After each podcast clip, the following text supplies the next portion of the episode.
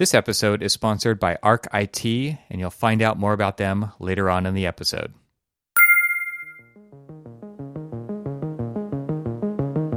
Hi there, I'm Evan Troxel. Welcome to my podcast about how technology is changing the architectural profession. Welcome to the Troxel Podcast. My name is Evan Troxel. In this episode, I welcome Timon Hazel, who is a senior structural technical designer at Walter P. Moore in Washington, D C. Timon is a passionate, industry-wide digital evangelist with an engineering background, a desire for workflow optimization, and enthusiasm for education. He has carved a niche helping people computationally solve their A E C problems. He's also the ringleader of Your Desk University, along with a few other talented individuals, including Jared Friedman, Lee Bo Lowe, John Shippers, and Lisa Marie Mueller. Your Desk University is a place for the A E C tech community to connect and share knowledge remotely. And so far, they've hosted thirty-two live streams by my count. I could be wrong there, but it's close. And they've kicked off what looks like is going to be an amazing twenty twenty-one spring lineup over on YouTube. I've got links to all of these things in the show notes for this episode. So if you're interested, please check those out, and you don't have to remember it. You can just tap those links. So if you've never heard Timon speak before, if you've somehow missed one of the Your Desk University live streams or the replays, you're in for a treat, because Timon has the most positive attitude, and it was just an absolute pleasure to have this conversation with him and get into the nitty-gritty of the genesis of Your Desk. Talked about those long nights and weekends that make passion projects a reality, and so much more. So without further ado, I bring to you my conversation with Timon Hazel.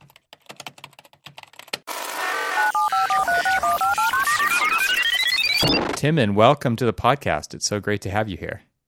Thanks, Evan. It's really an honor for you to invite me to be on this show, and I'm looking forward to our chat. Yeah, so we've... Well, I've been a huge fan of the work that you've been doing since, I guess it's last April is when Your Desk University officially kicked off. Does that sound right? Yeah, I guess it did, because we, I mean, we started, our timing kind of coincided with when COVID hit. Uh-huh. And we were, we, I used to run the Dynamo, or I still run, but it's, Your Desk is kind of the primary thing, but I used to run the Dynamo D C user group along with John Shippers, who's one of our co-organizers. And we, you know, we'd been talking about trying to do something bigger, trying to do a hackathon. What would it be like to do a bigger project? And that had been like on our minds for a year. And there were a couple other things that kind of aligned around that same time. Um, my wife and I had been married for eighteen months. And I know that seems like a personal thing, but for me at that time, it was like, well, we figured out what it means to be married and like looking for, okay, so how do we like love our neighbors around us? Like, what does it mean to care about our neighbors, our community? Yeah. And then all of a sudden COVID hit, and the best way to love your neighbors was to stay home and not engage with them. And it was confusing. So yes. That hit. And then at, at work, um, we were looking at ways of connecting with clients and talking to people. And so had all these different conversations that were happening. And so, yeah, I definitely, it's easy to remember when Your Desk University started, because we went remote March eighth. And around that same time, I was thinking, well, all these conferences are canceled. I'm supposed to be speaking at them. And I know some other speakers who are going to be doing that. And I just, I just asked them, a lot of them through a text, through a Slack, through a Twitter, just, hey, what are you up to? Would you be interested in doing something? And a lot of them agreed without even knowing what we were really doing. Yeah. Um, it was just, uh, we knew we wanted something community focused, and also just give back to the community, because open source, I've learned so much from open source, but I haven't quite tailored my development skills to the point to where I feel like I, you know, I'm a pro developer that I can like do all these open source initiatives. And so when this opportunity became kind of like apparent and people were helping me kind of launch it, it just seemed like a, like a great way to start. So, yeah. Yeah, it's fantastic. I mean, that what, what a what an incredible catalyst to make something like that happen. I mean, obviously there was, you, you said all the conferences got canceled. I mean, it's true. All of a sudden it went from like we had this year of scheduled things mm-hmm. going now into two years of scheduled things that just either, well, for the most part, they just, they got completely blown off the calendar. And then they kept getting, well, first they got pushed out, pushed out, pushed out. Then they got removed completely. And then some people came back with, the, you know, the virtual events. I, that's probably the first time we actually met each other face to face was in the, the, uh, the green room at the Advancing Computational Design Conference. And we just, there was like eight people in there, and it was just a great kind of breakfast conversation. It was like breakfast and coffee. And, and that was fun because it was, you know, people wanted to be there. They wanted to show up, and it wasn't overwhelming in number of people. So you could actually have a conversation. Yeah. How you do a virtual conference has been interesting, yeah. and watching how that's developed over the last year. I think that one, the Advancing Building, Building Design and Computation Conference, that one, I really liked how they did like the open kind of what they call it, like coffee hour or yeah. open mic hour or right. whatever. And um, they had a platform that allowed for that easy entry and exit for people. I really appreciated that. And I've seen that similar things at other kind of conferences. Yeah. And we're seeing a, a bunch of new tools come out, right? Like I've talked about it with other people on this podcast and on my other podcast, Arcaspeak, about team flow, where it's just kind of open virtual space, like a like a Zoom call that's just, but it's open and there's a spatial mm-hmm. aspect kind of applied to it. So you can walk around the floor of an office and you can meet people and talk to them. And if you walk away from them, you don't hear them anymore, but you're still in the same office together.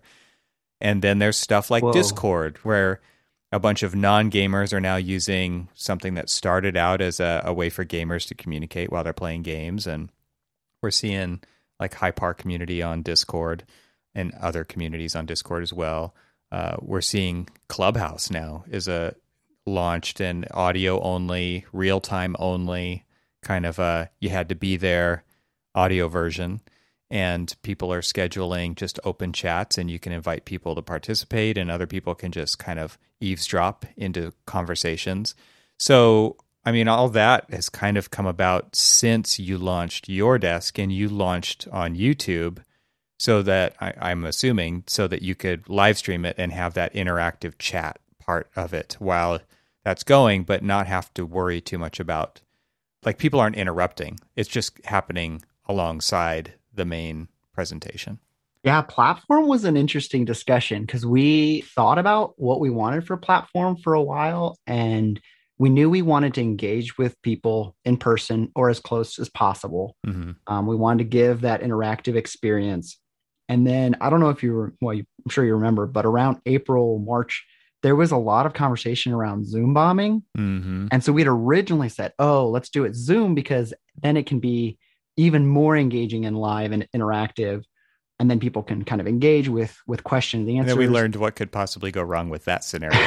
Right. and, and I was like, and we were just like, you know, the beauty, we looked at Flickr, not Flickr, sorry, not Vimeo. We looked at Vimeo, and we just found that YouTube had it set up for us and ease of effort that once we streamed it, it was kind of hands off. I've done a little bit of editing every now and then, um, going back, uh, maybe cutting the beginning or the end or piecing mm-hmm. piece things together, but mostly it's just directly what we live streamed, and then it's available to people. And it's been fun to see people engage both live on there or in the Slack channel, um, which, again, the whole purpose of is just to kind of create a space for people to talk that's not specific to a specific platform or to a specific company, just kind of an open space that people can get engaged and meet with each other. And it's kind of fun seeing, because obviously as the Slack, as the Slack organizer, I get a little bit of statistics about how people use the channel. Yeah. And most of them are one-on-one conversations. I one hundred percent support, but people are, you know, they're connecting with each other right. um, in there. So isn't that interesting how nowadays you don't even need kind of an I D for somebody to connect with them. You don't need to know their email address. You don't need to know their phone number. All you need to do is see their name, click on it, and send them a message in a Slack channel or on a, yeah, this it's amazing. Yeah. It's, it's funny because I, I go through like this, this sheet I have in Notion about all the guests that I want to have on the show, the guests that I have on the show, and there's data in there that I'm trying to get into it. Like I want their email address. Mm-hmm. I want their, and it's funny because it's like, yeah, what is that? I don't even know. I interact with them on Twitter. What's their Twitter handle? I guess I'll put that in there instead, right? And it's like, I'm just DMing people and, and or on Instagram, or there's so many kind of places that that could happen now. Yeah. I mean, you, I mean, we, we look for speakers kind of the same way, starting with our own connections and then secondhand, third hand connections. And some, we just see some really good presentations and we just, you know, re- reach out to them on LinkedIn, on Twitter, um, as long as you can can find them, um, it's pretty pretty easy these days to try to connect with people. And I've had people ask me about like, how do you how do you connect with these? And and I'm I'm super grateful to the speakers who've been on there because they are the ones who make the show. It's mm-hmm. it's you know I You're I facil- create the platform. You facilitate, yeah. I facilitate it. Yeah. I personally want to learn, and I do coach quite a bit and really try to focus because we have. Your Desk has the special aspect that we're a very niche community as far as like what I would call our, I don't know, our target audience. I, mm-hmm. That's the term I've been using the most. And as long as we stay with the people who have found that to be really helpful, I think that the topics can vary. And, and even it's even better if they're like go into broad areas. We get someone from software development in or someone kind of out of A E C who can speak to our innovation kind of directed folks um, who may or may not be software developers. I found that as long as we we we kind of provide something to a group that is defined, then then it's yeah, it's it's kind of it's it's been really fun. I've I've, I've enjoyed learning more than almost more than well, I've enjoyed hosting a lot. But yeah, that's cool. So I don't think we've actually talked about what that target audience is or what Your Desk University is. So why don't you just give us a, a the elevator pitch on, on the purpose it is serving? Sure. Let me see if I can, if I can summarize it in a few things. So Your Desk University was launched as the idea of being a training place, a place for people to upskill themselves, but focusing on A E C and technology. I oftentimes think of it as we're there to help people who are on a spectrum of software development. But we also realize that a lot of people who are in the space of innovation aren't necessarily software developers. Mm-hmm. But that spectrum goes from maybe learn some computational design, maybe some visual programming, maybe Dynamo or Grasshopper. Again, potentially not. It could be a person who manages those people as well. Mm-hmm. But then there's really not a lot in the industry that serves the people who are kind of get to that intermediate, medium level computational designer and then want something more. Mm. They aren't looking for the fluff. They're not looking for someone to give them their sales pitch on right. how awesome they did X, Y, and Z. Um, they either want things that are culture focused and how they help transform the culture, or they want um, almost like a tutorial into some type of topic, but not a one oh one Dynamo, uh, you know, one oh one awesome email tips kind of thing. Um, yeah. These people are looking for kind of the next level. And um, I, I found myself in that space, um, I guess, over the last seven years. And I've just found there's little, like you mentioned, Advancing um, A B C D, A C B D conference, mm-hmm. um, which is a great one. It's very niche. It's it's for that target group. Um, I've learned a lot at A U previously at Built, but really wanted something for this group. And when we started, Um, like I mentioned, that was around COVID. A lot of user groups weren't meeting. So there's Dynamo D C, right. there's Dynamo user groups, there's quite a few of them. And so a lot of the user group leaders kind of helped bring together our first round and unite that. So we just see ourselves as an A E C tech community, um, equipping people, training people, and try to keep our sessions really streamlined. Um, I, I say that because it's, it's YouTube, people want to learn from a fire hose. You can always go back and replay it, right? But there's no reason for fluff just to fill an hour if that's what someone thinks they need. Well, I love how quickly you guys pulled this off, because this was one of those things where it was like, hey, all these conferences are canceled. The conference organizers can't figure this out because they're so used to operating a particular way. They're so used to operating in the real world environment. They're so used to all the logistics associated with that and setting up the technology to for those labs, the sessions that happen, and for all the classrooms and all the A V and all and all the food, and and all of a sudden, like, this is kind of like handcuffs to them, right? Holy crap, it's one hundred percent different.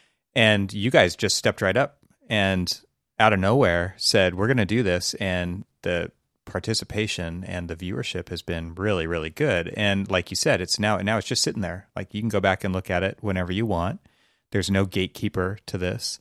Mm-hmm. data, this information. And so I, I think that, you know, that kudos to you guys for just being able to get onto that so quickly. It seems like you must have had not only support from the community, but also just professionally and, and where where you're working, there had to be a lot of support. Yeah, I mean, there was so much support. I actually, you were t- as you were talking about that, it reminded me that I think three weeks after we, or two weeks, I don't even remember. I'd have to go back. There was an Architect magazine article about it, which I was shocked that they were interested in hearing about this. But apparently we got listed as one of the ways you could volunteer during COVID, um, which is which is awesome. Um, but it really came to passion. There were a lot of people who were passionate about this. It came with interest. It came with people like, obviously, as, as this idea kind of started formulating, Jared and Lee Bo just said, hey, we can make the website work. Jared helped bring some speakers in. I said, okay. But again, we were basically asking speakers. I was sending people after the first initial thing, a screenshot of a Trello board that we'd come up with, with like, here's kind of what we're generally thinking. And then it, it, you know, it would change ten times, but people were willing and interested and passionate about kind of engaging in this way. And I'm, I'm really grateful, you know, as you mentioned professionally, some of the speakers I've reached out to and talked to, their companies aren't as supportive in them participating in these kinds of, I don't know, extracurricular activities that are, that are really community focused. And I'm really grateful that Walter P. Moore all along the way has been incredibly encouraging of my participation in something like this. I, yeah. I mean, uh, there's been lots of long nights and weekends to to make this happen, but they've also been, you know, very supportive of other times when I might be working on it during the day.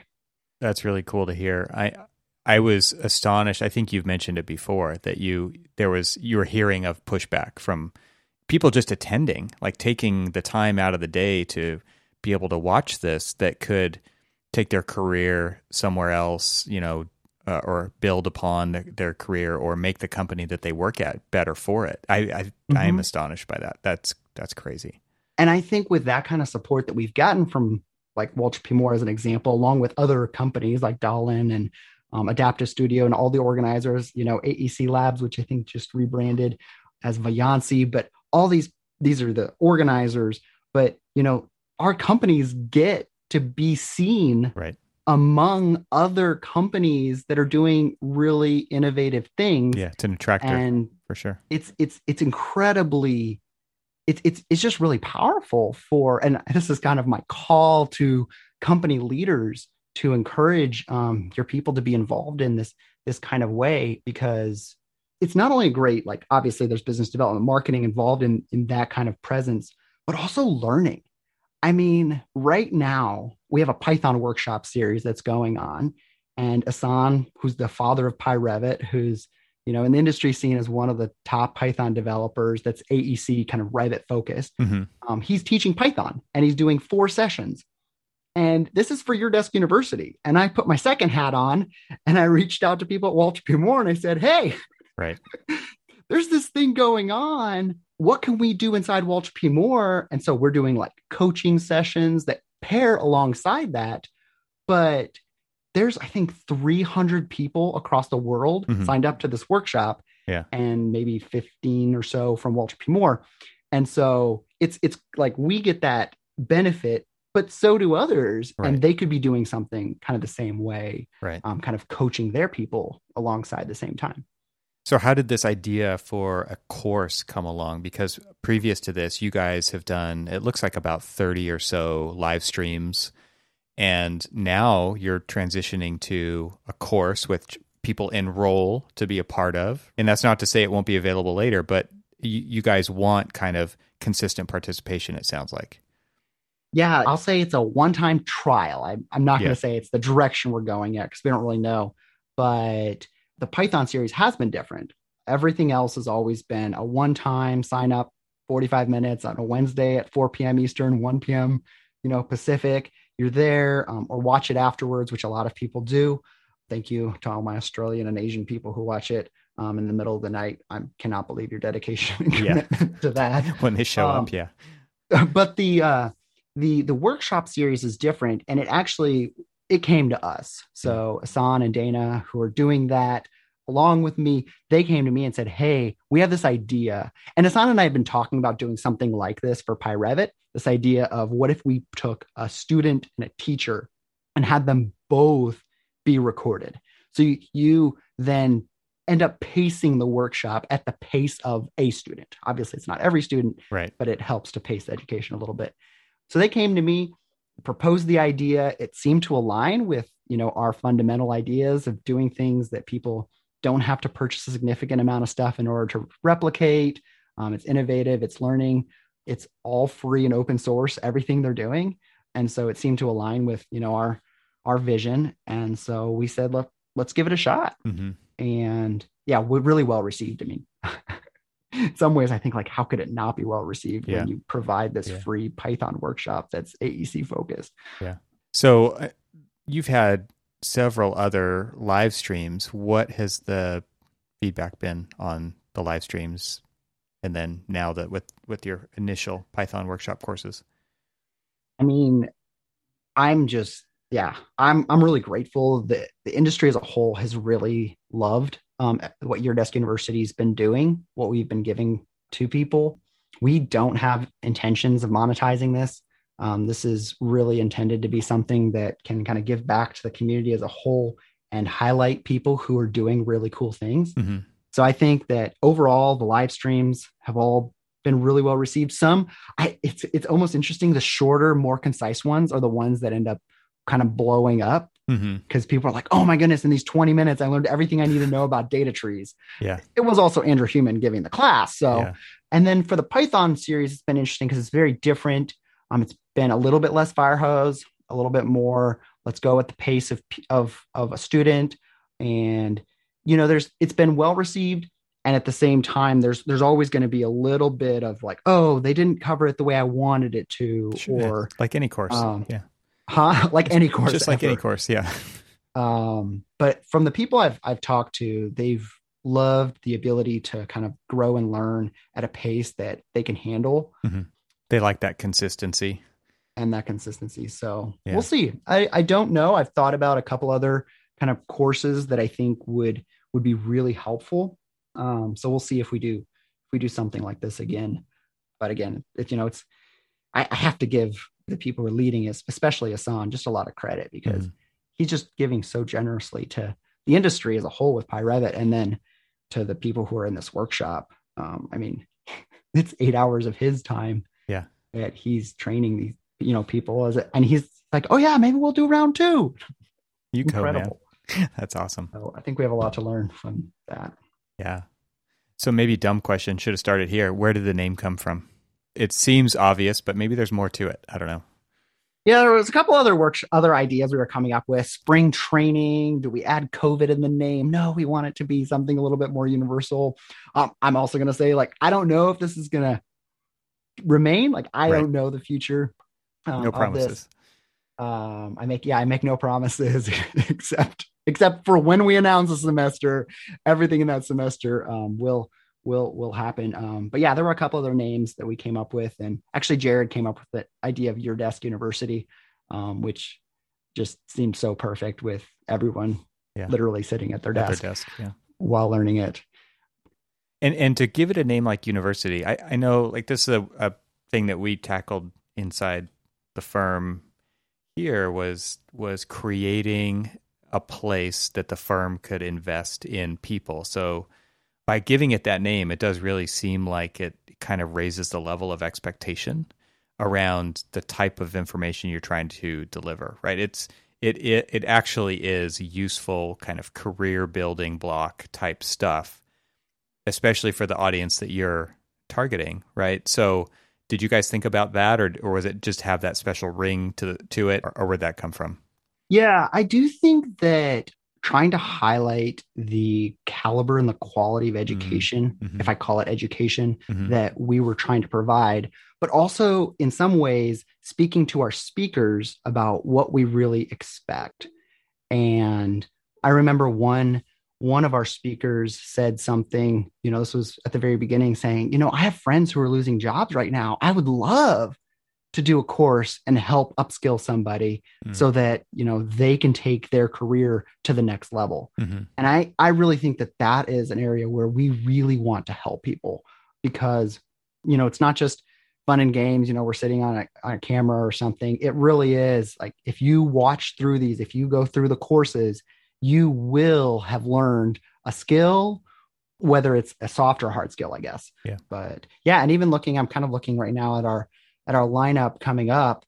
It's just fun to be able to highlight some people who are well-known in the industry um, and have them be interested in presenting, you know, people like Brian Ringley or Havard Vashaug, um, Wasim Jabi, who's doing Topologic. Like, wow, I'm, I'm just like humbled to be able to kind of have people like that um, participate in this, but also they're, they're coming in with a specific idea of this is kind of what I want people to be learning and knowing when they're done with this. Yeah, that's great.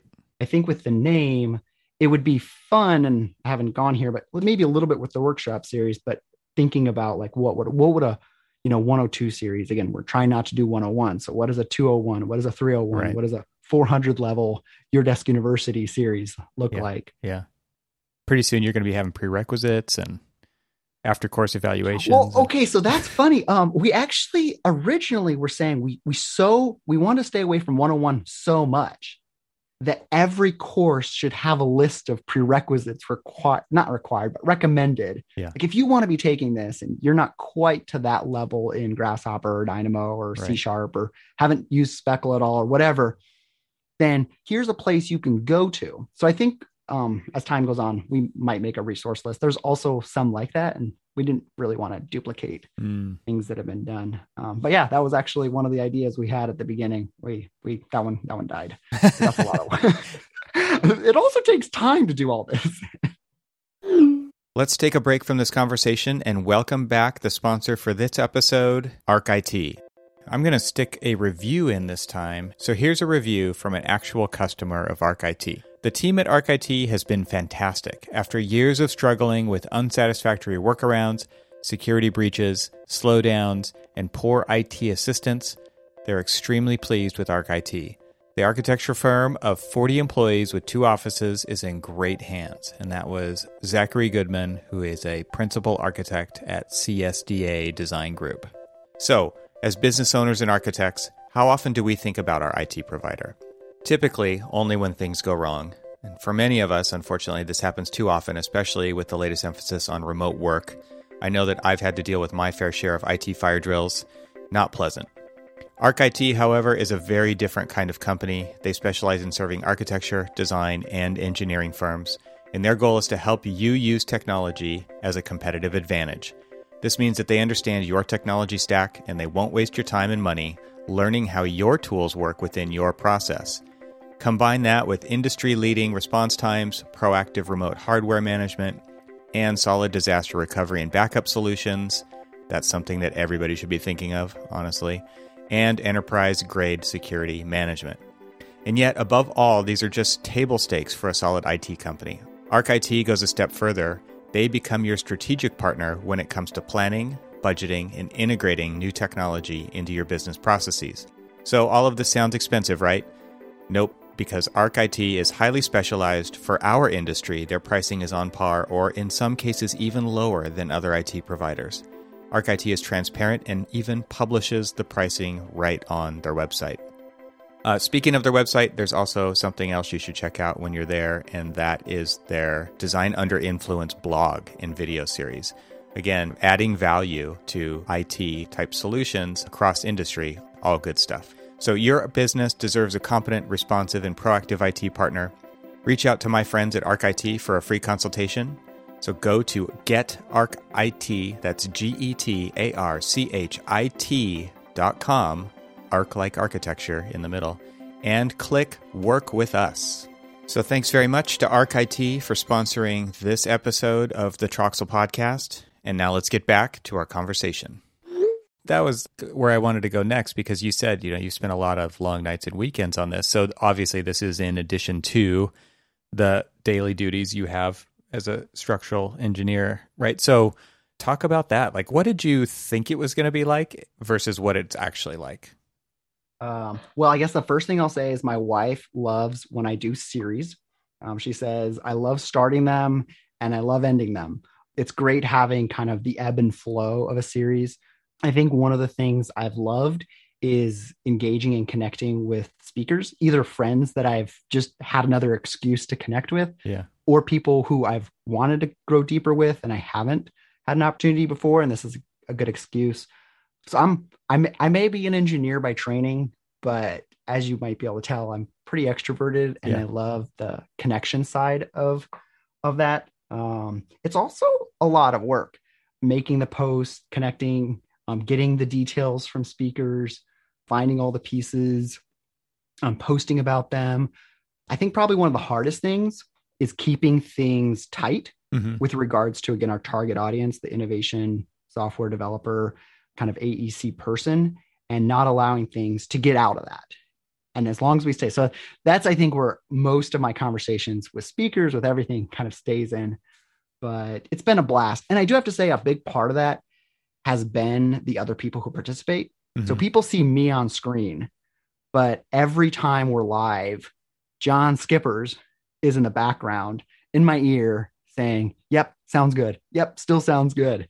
Um, or, you know, halting the stream and helping us figure out the audio. Mm-hmm. And then Lisa Marie came on um, the second year, and she helps to put t- together some like video clips and things like that. And I think that alleviated some of the pressure of, oh my goodness, this is so far beyond me.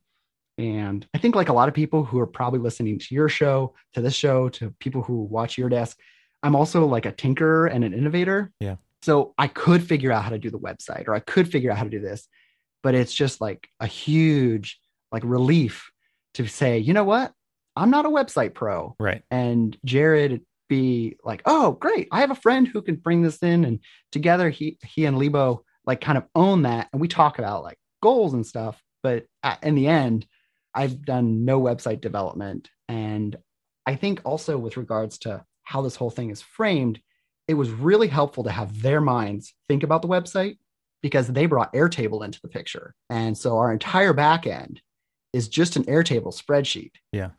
And so really any moment we update the spreadsheet and the whole website changes. Nice.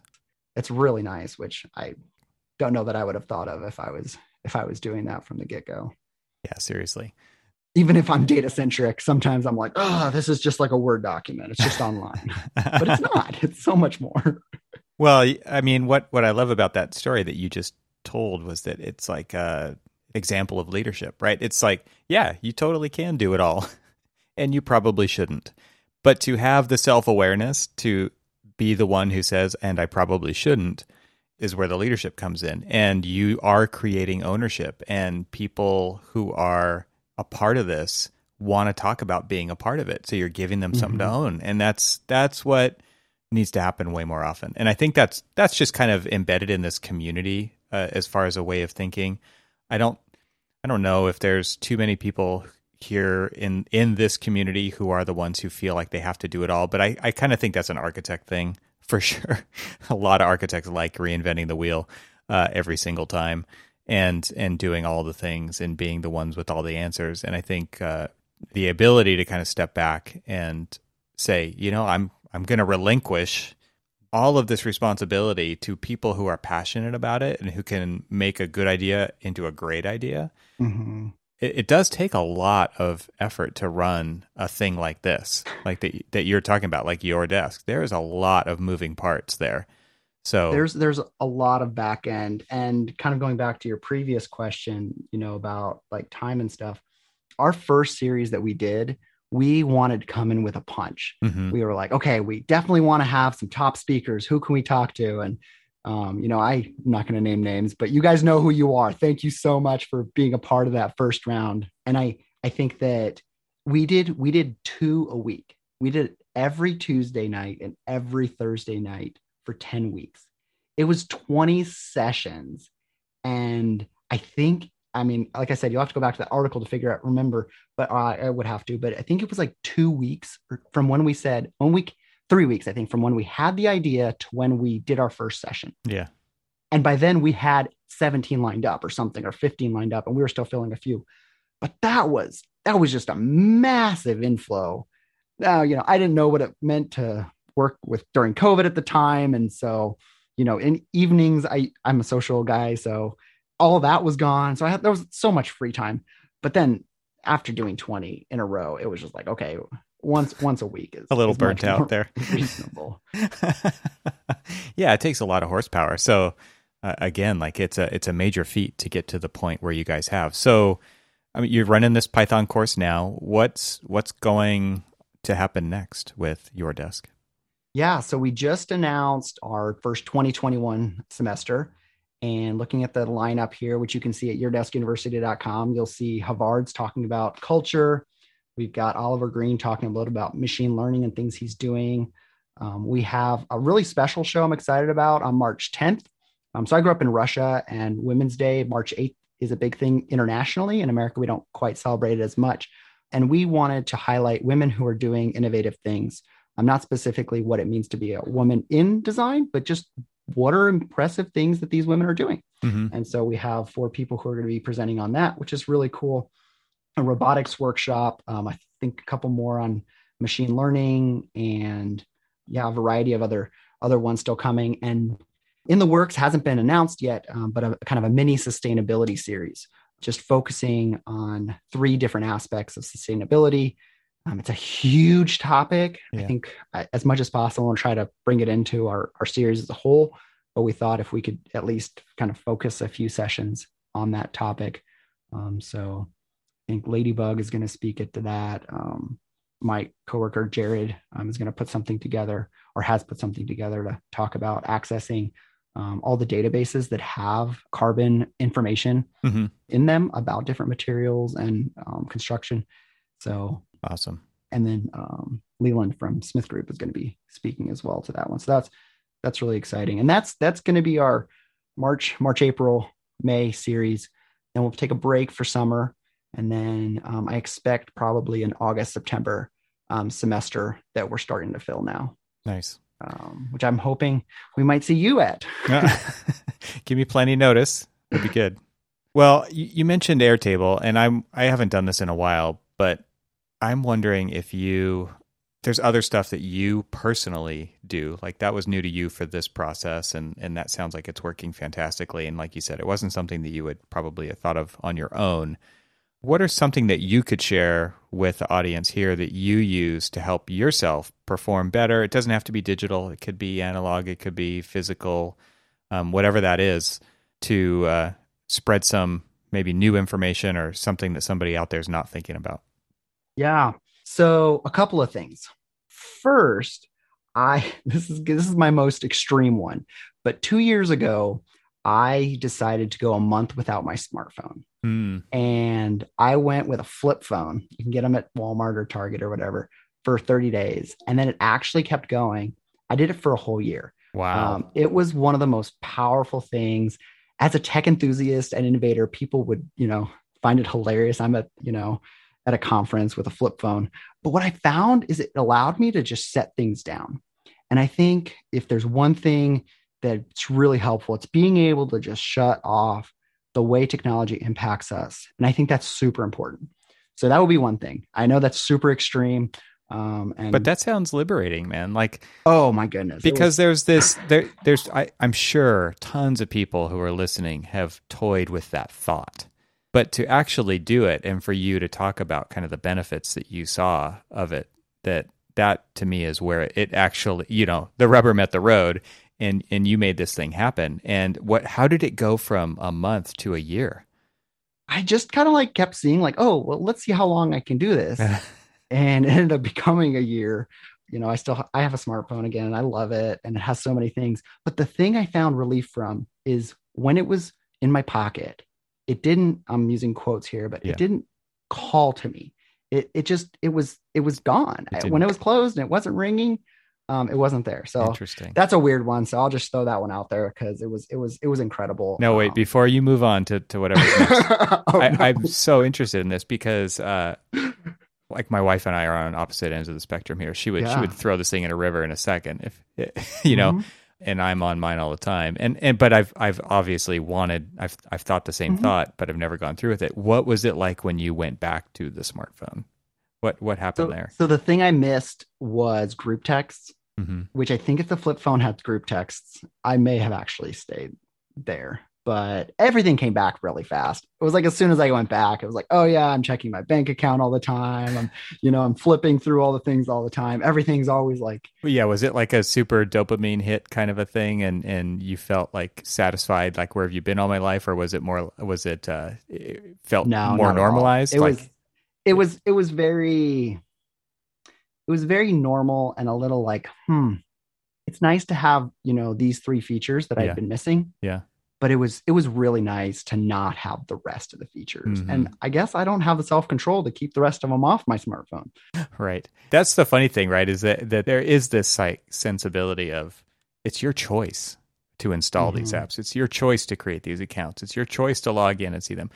And on on many other levels, people are just completely helpless to these things. So they, they just yeah. can't not do them. I think that'd be one. Um, second, very much related, but I keep a hand list of things that need to be need to need to get done. Mm-hmm. And I may not get to everything, but having a kind of handwritten, I'm still a very tactile. I may be a high tech person. Yeah. I used to joke when I had the smart, didn't have the smartphone. I used to joke, be like, oh yeah, you know, I'm a low tech kind of guy. Yeah. And people would be like, yeah, yeah, yeah, Tim and right. But, uh, but yeah, keeping a hand list. Um, I'm very tactile. And I think the next one is I have a writing pad. Uh-huh. So I can share the link with you, but it's a Huion kind of sketching pad, and it plugs right into my computer, but it gives me the ability to communicate remotely right now while sketching. Yeah. And that has made remote work incredibly more personal. Mm. All of a sudden I can, you know, sketch a detail out with somebody.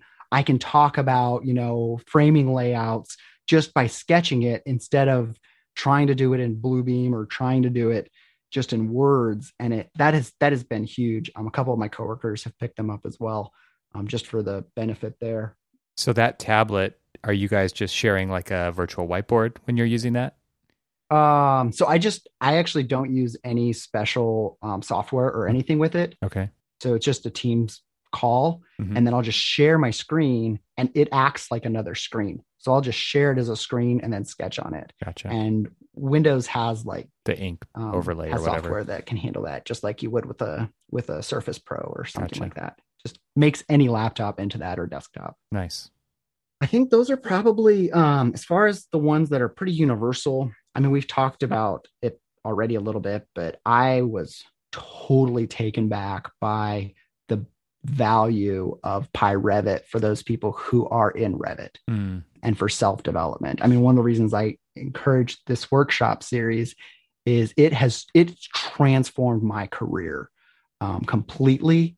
And I know Ehsan, he became a really good friend through asking him questions um, and connecting in Slack channels and things like that. And just, just asking him questions and talking about things. And he's always just been super giving and generous. And so, you know, I make no money off of it. It's definitely something I, I've found huge value in. Mm-hmm. And then I think for people who are kind of more on the soft skill side of things, understanding um, the value you bring and being able to communicate that to others, I think is really important. But it, doing it in such a way that it's not arrogant is hard. Mm. So being able to communicate, this is what I've been working on recently. Here's how I see it impacting our company, and being able to talk to people directly to whoever your leader is. I've always been someone, I don't know, like, I'm just thankful. Like, I guess God made me this way, but you know, I've, I've been willing to go to our, you know, leaders and say, hey, here's a problem I see, or here's, you know, talking about this topic, like here's a value, here's something that I really see could impact and make a difference. And being able to talk to the people who can impact change and show them it in some visual way. So I'm thinking of like Power B I right now in my head mm-hmm. um, of like, here's how this impact can be. Here's, here's how much people are using this thing.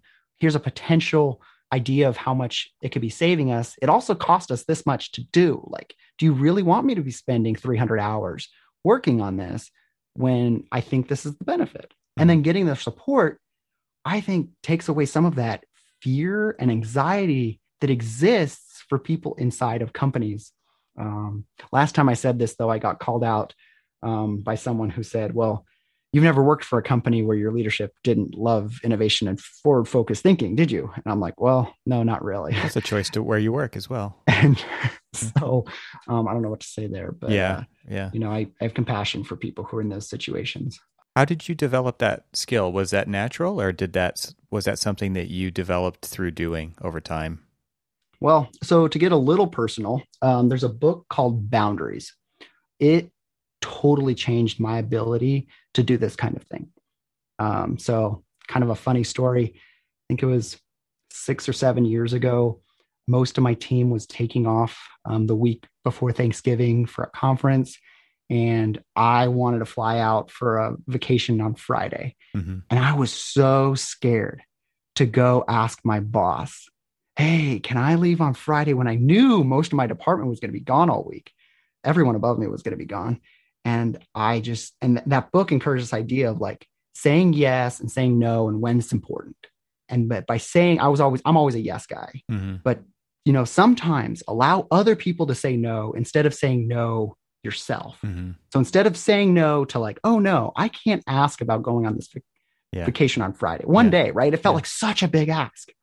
And I remember the moment when I saw my supervisor walk over to the person who approved vacations, and I was like, oh no, he's talking about this. This is, this is never going to go through. Like, what does it happen? And then he called me over and he said, you know, your entire department is going to be out that week, right? And I was like, yes. And you're asking to be out on Friday. Is that right? I said, yes. He goes, do you think we can cover the work that needs to happen?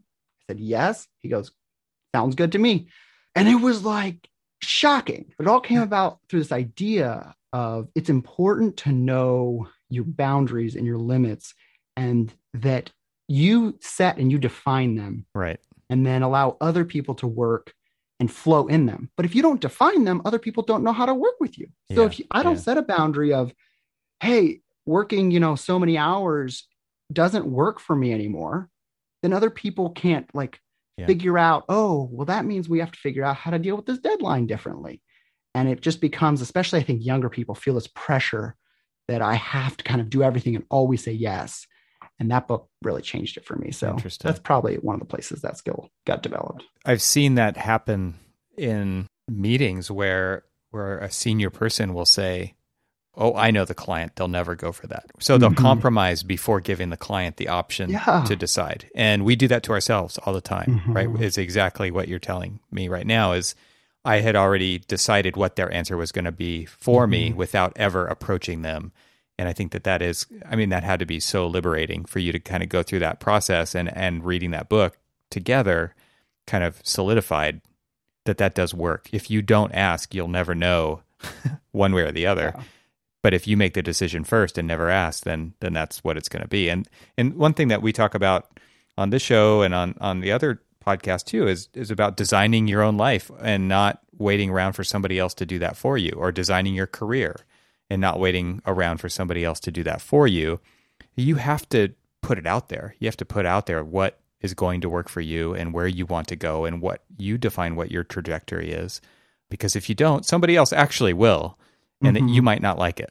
Yeah, you'll just have to kind of go along with whatever they think your boundaries might be, which if you're not stating them, then it's none. And it's probably going to be close to what they went through, right? Because I think a lot of people just want, they want other people to be like them, right? So yeah. I see that quite often too.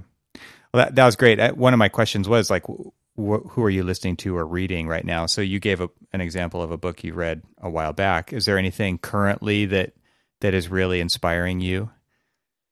This year, I've been learning a lot about lean principles. Mm-hmm. Lean, um, the lean kind of the lean conference um, is one of the places that talks about that. But there's there's a variety of different books, and Scrum methodology, which it's kind of interesting to think about um, how Scrum can be implemented either on innovation style projects, like a lot of what I do. Um, I do like most of my work is project oriented and on projects. But I, I do a lot of kind of software development for those projects. Um, so it has an easier connection, but it's interesting. And for people who may not work one hundred percent on a project, so they might be like twenty percent on this or eighty percent mm-hmm. on this, then it's a little bit harder to do the, the sprints like Scrum mm-hmm. recommends. Mm-hmm. So I think I, I don't I know about it in concept, but I haven't read about Kanban, but this idea of like, hey, here's what's next to be done. Here's what we're doing. Here's what's done.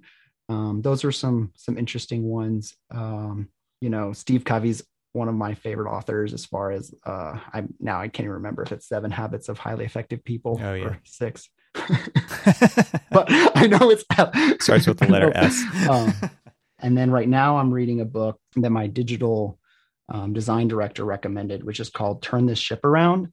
Mm.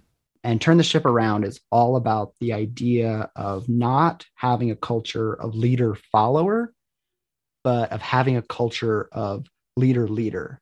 So raising people who are kind of hierarchically under you to be leaders of the things that they own mm.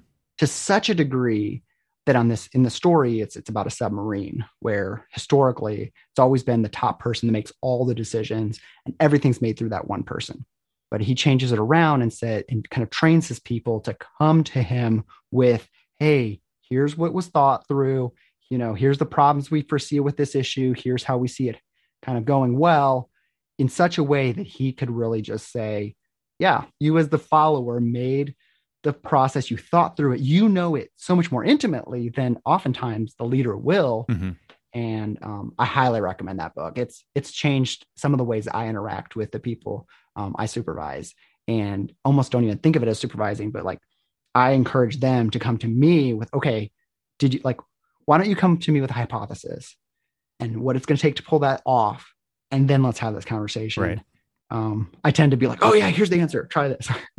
Yeah. It's interesting because that really fits into that Kanban idea, the just-in-time kind of Toyota method, which mm-hmm. was like anybody could stop the line, which was very antithetical to like the American car company, which was the line never stops. Nobody gets to mm-hmm. stop the line. So nobody gets to own fixing a problem when it comes up.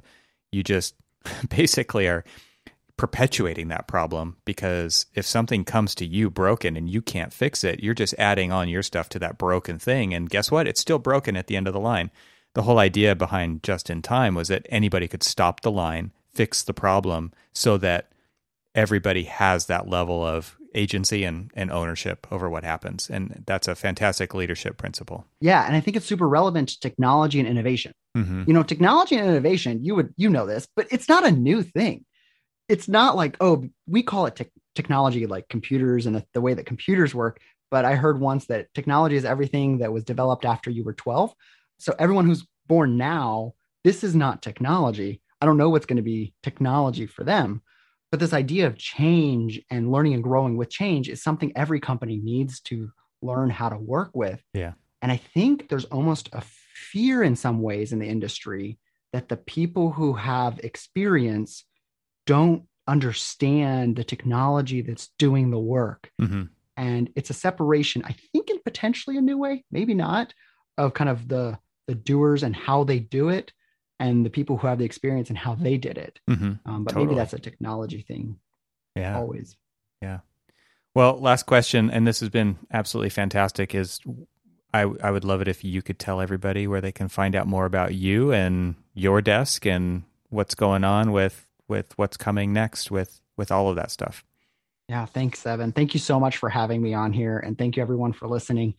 You can find me on LinkedIn. Um, I'm Timon Hazel. Good luck finding that spelling, but it'll, it'll be in, be in the, the show podcast. notes. Yeah. show notes. Um, and I'm very active on Twitter. Um, and then I guess two other places, your desk university dot com is where you can find all about our upcoming episodes and series. Um, at the very bottom of every one of our sites, um, you'll find a Slack channel link, and we invite you to, to be in there, to talk to us. Um, that's a great way to connect with people in other companies. Mm-hmm. Um, not just myself, but I, yeah, I look forward to, to getting to meet many of you, hopefully at conferences in person, but if not, in the YouTube um, chat during one of our live streams. Yeah. I, I think one of the things that, that I see, like on that, I mentioned earlier, that Hypar Discord server mm-hmm. is there's a channel just called, What Are You Working On? Mm-hmm. And so I would encourage everybody who is on any one of these kind of, you know, communication platforms to share what they're working on, because guess what? Yeah. Somebody else is working on it too. And mm. our profession, the A E C industry as a whole, will get better when people start working together who are not working at the same company. and they're not working on the same team as each other, right? Like mm-hmm. this type of open source sharing can really help further where we're going and how fast we get there. So I would encourage everybody to kind of post about what, you know, we used to do blog posts, right?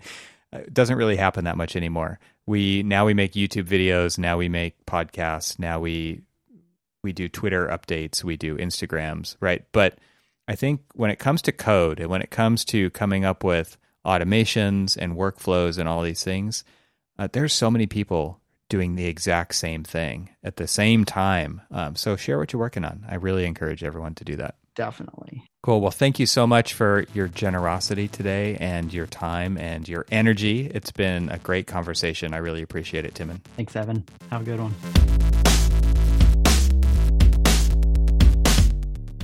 Thanks for listening to the Troxel Podcast. And once again, I would like to thank Arc I T for sponsoring this episode. Visit their website at get arc I T, that's G E T A R C H I T dot com.